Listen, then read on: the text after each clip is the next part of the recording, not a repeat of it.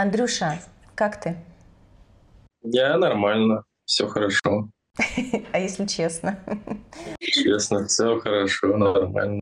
Я тебя хочу немножко мыслями вернуть в Нью-Йорк и в матч против Дании и поговорить с тобой о событиях того дня. Сколько физически нужно восстанавливаться после такого пекла, в прямом переносном смысле слова?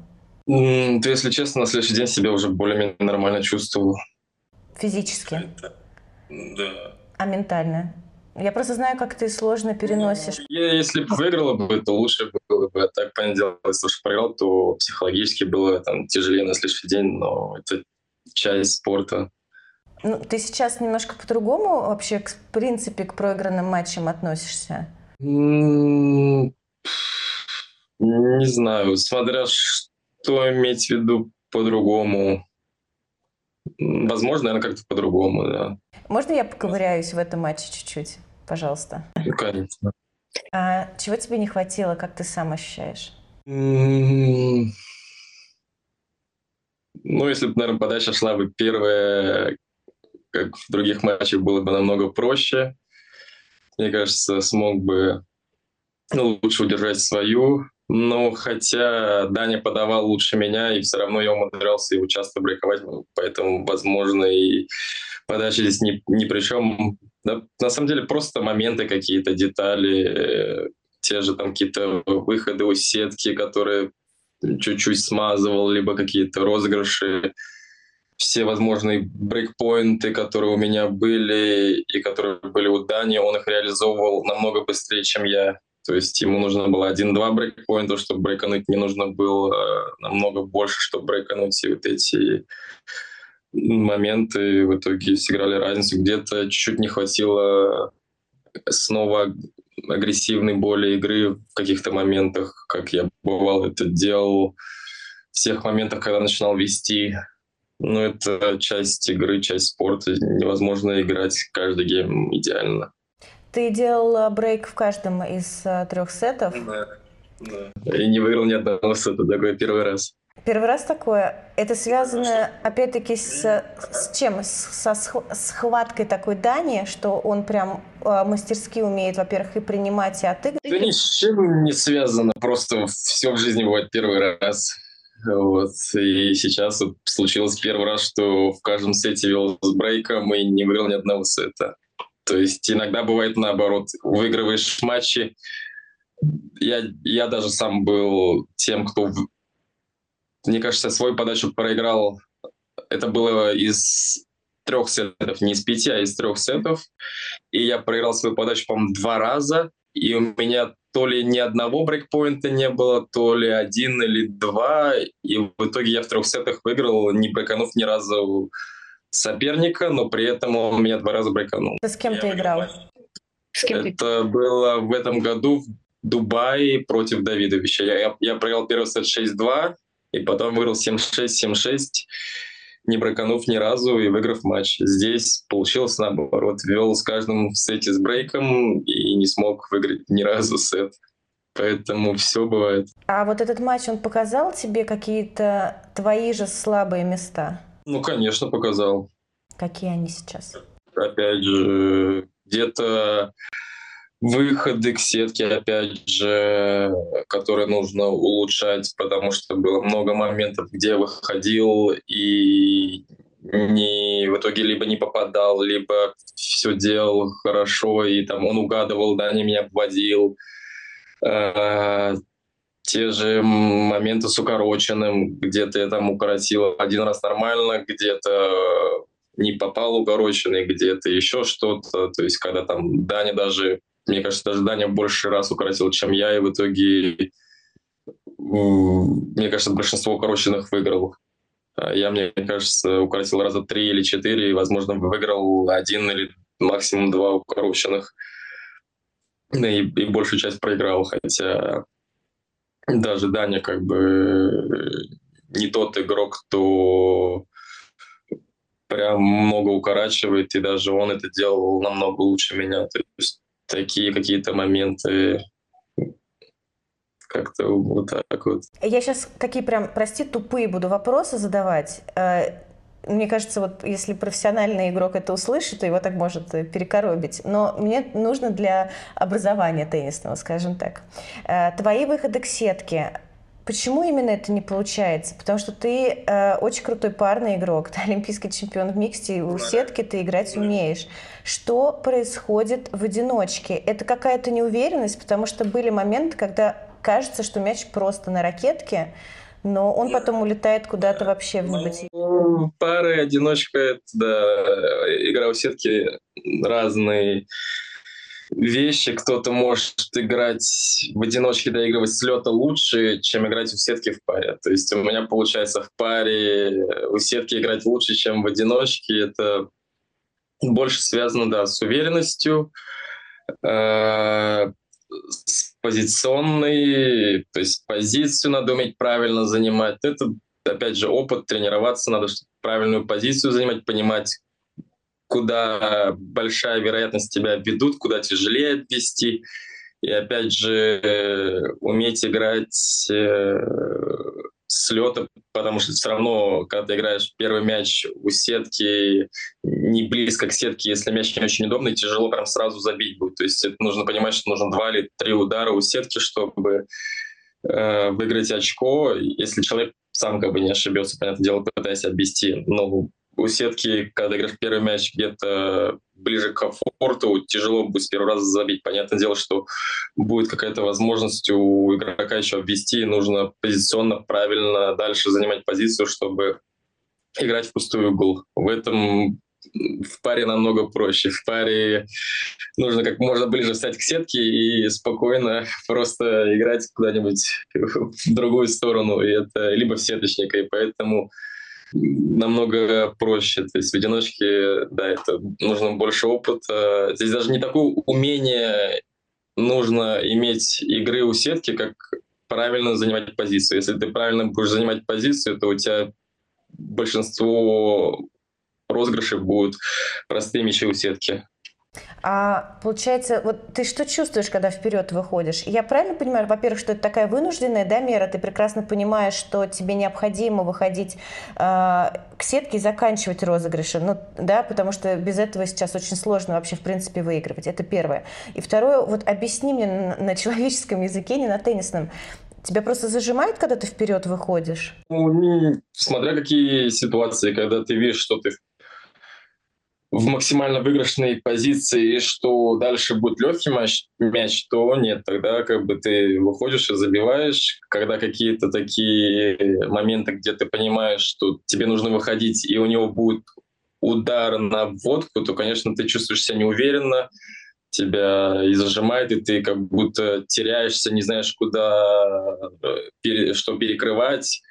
И как будто сейчас куда ни сыграют, везде будет э, на вылет удар. И даже если играют не на вылет, то как будто ты стрессуешь быстрее у сетки закончить розыгрыш. И в итоге либо каким-то образом получается выиграть, либо, вот как бывало в матче, чаще э, в итоге ошибаешься. А как ты сейчас оцениваешь свою вторую подачу? Она стала лучше, опасней? Она стала лучше, опасней, уверенней? В зависимости от матчей. В каких-то матчах, да, действительно, вторая подача была намного лучше, намного агрессивнее, намного сильнее. Там, на том же Уимблдоне вторая подача, весь турнир была очень агрессивная. Какие-то матчи потом было опять, что вторая подача была более мягкая, то есть местами. Но в целом, понятное дело, если сравнивать даже с начала года, то прогресс, ну, по крайней мере, я вижу прогресс во второй подаче. А в чем Даня лучше, чем ты?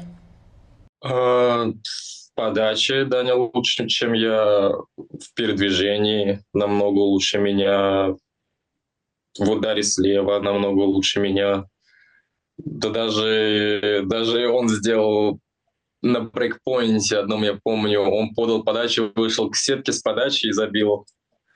То есть даже Даня, который у сетки там в паре играет хуже меня, в одиночке играет с лёта лучше меня. То есть вот такие моменты в итоге на таком уровне уже были решающие. Вот зная все это, ты с какими мыслями все равно на корт выходил? Да, в смысле, меня выходил на корт хорошими, что нужно будет...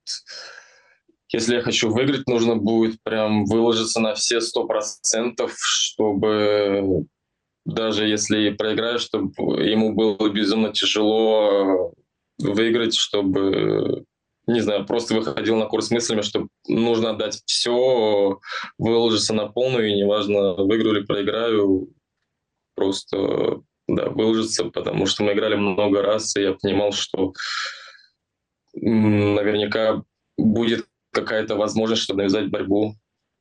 Я объясню, почему я спрашиваю. Существует такое мнение, что ты слишком хороший.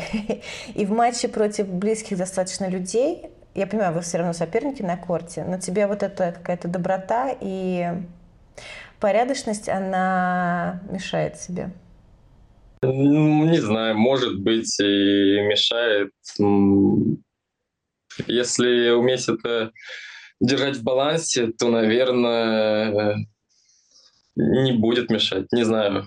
Наверное, в каких-то ситуациях это сто процентов мешает. Раньше, наверное, это еще больше мешало. Сейчас я чувствую, что уже это не так мешает, потому что все-таки более лучше научился отделять ну, корт и матч от того, что происходит вне корта. У тебя какое послевкусие осталось после матча с Данией?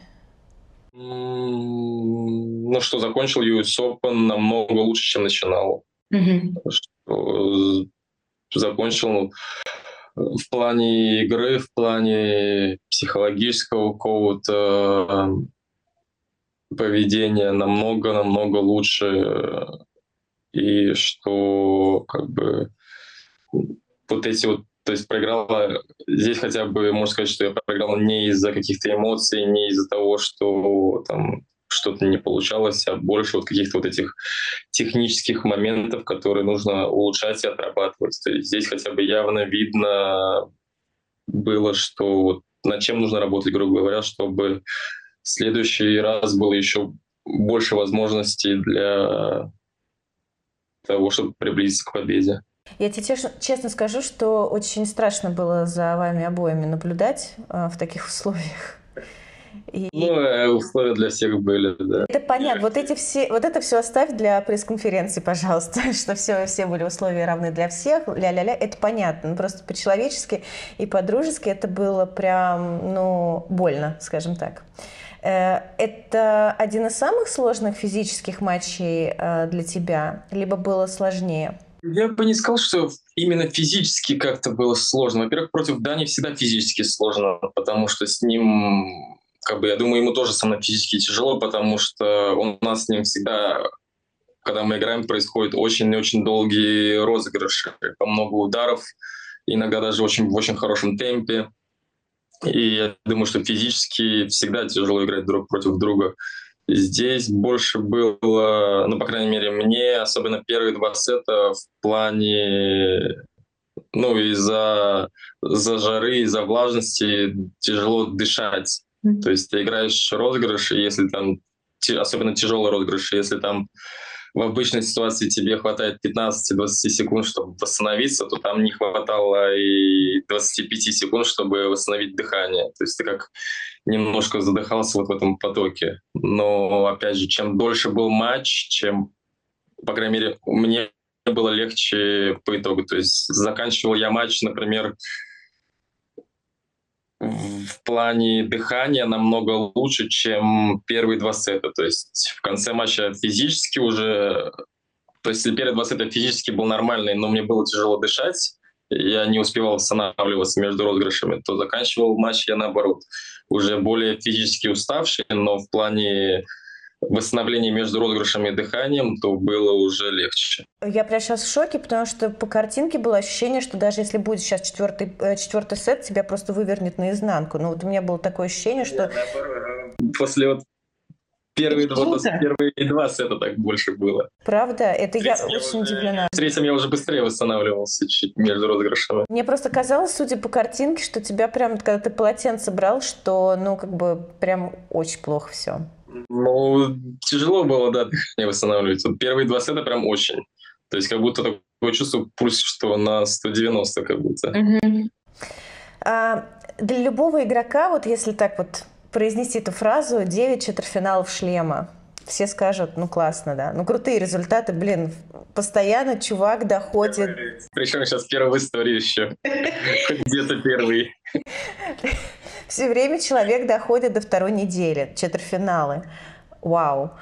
Но я понимаю, что для тебя это прям ситуация не очень. Это вопрос самореализации? Уже даже не знаю. Уже, если так подумать, быть первым в истории теннисистом, который из девяти четвертьфиналов не выиграл ни одного, тоже нужно, тоже рекорд, который не, не каждый сможет побить.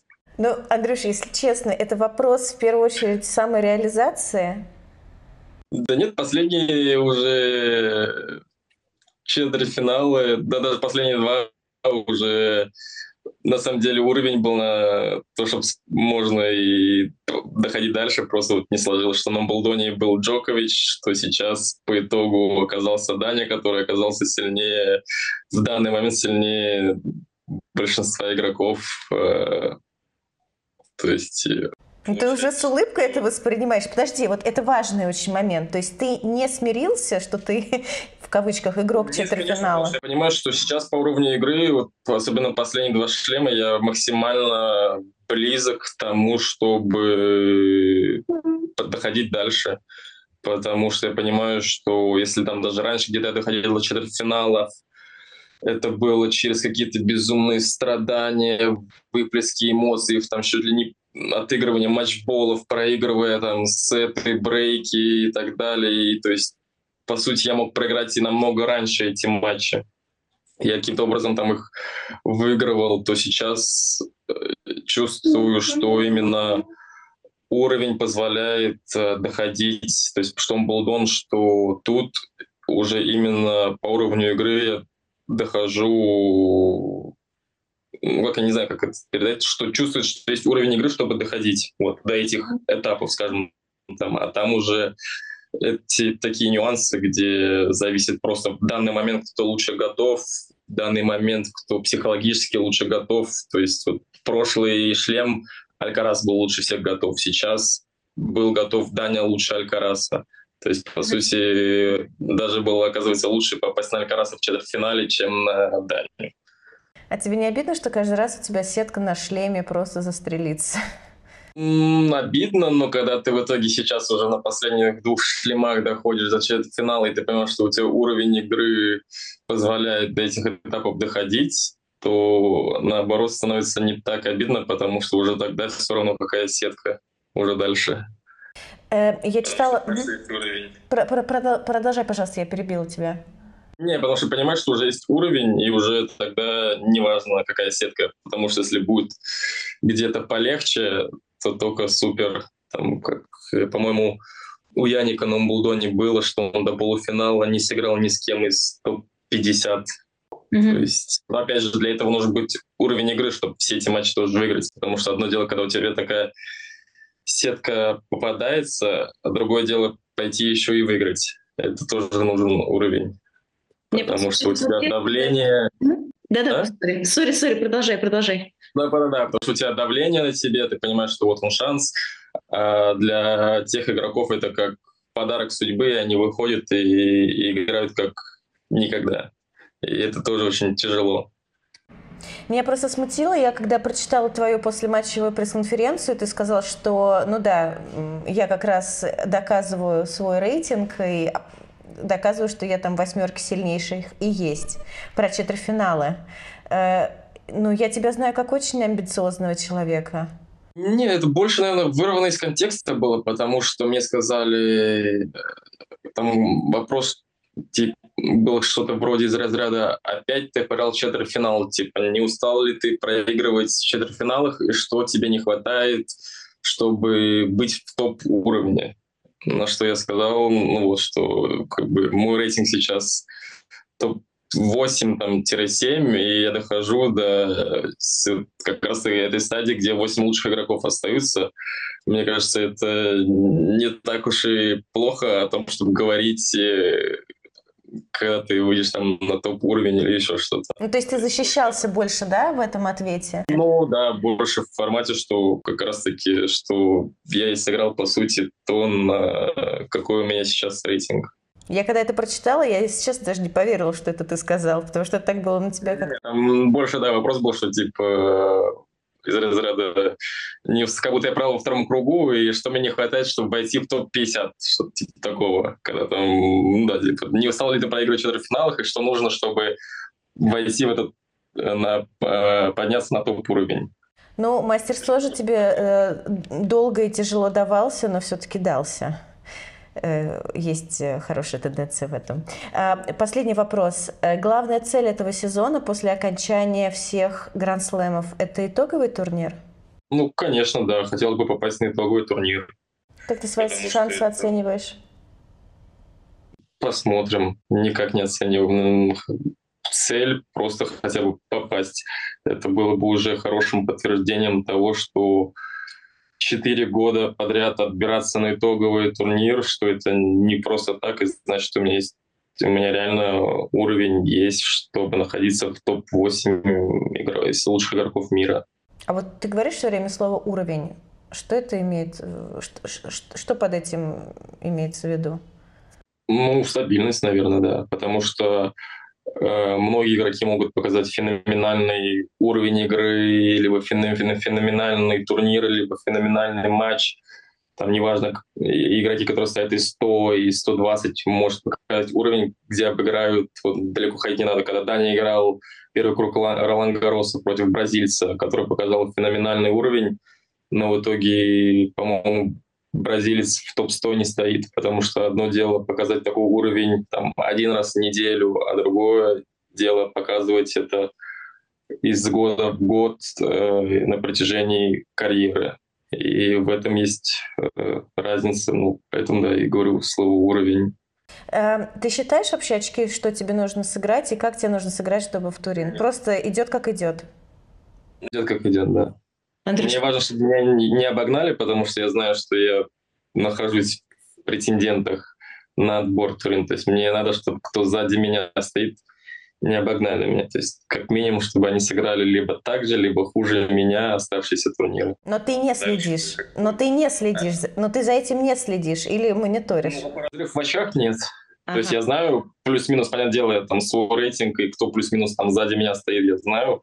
Ну, какая разница в очках и так далее, нет, не знаю.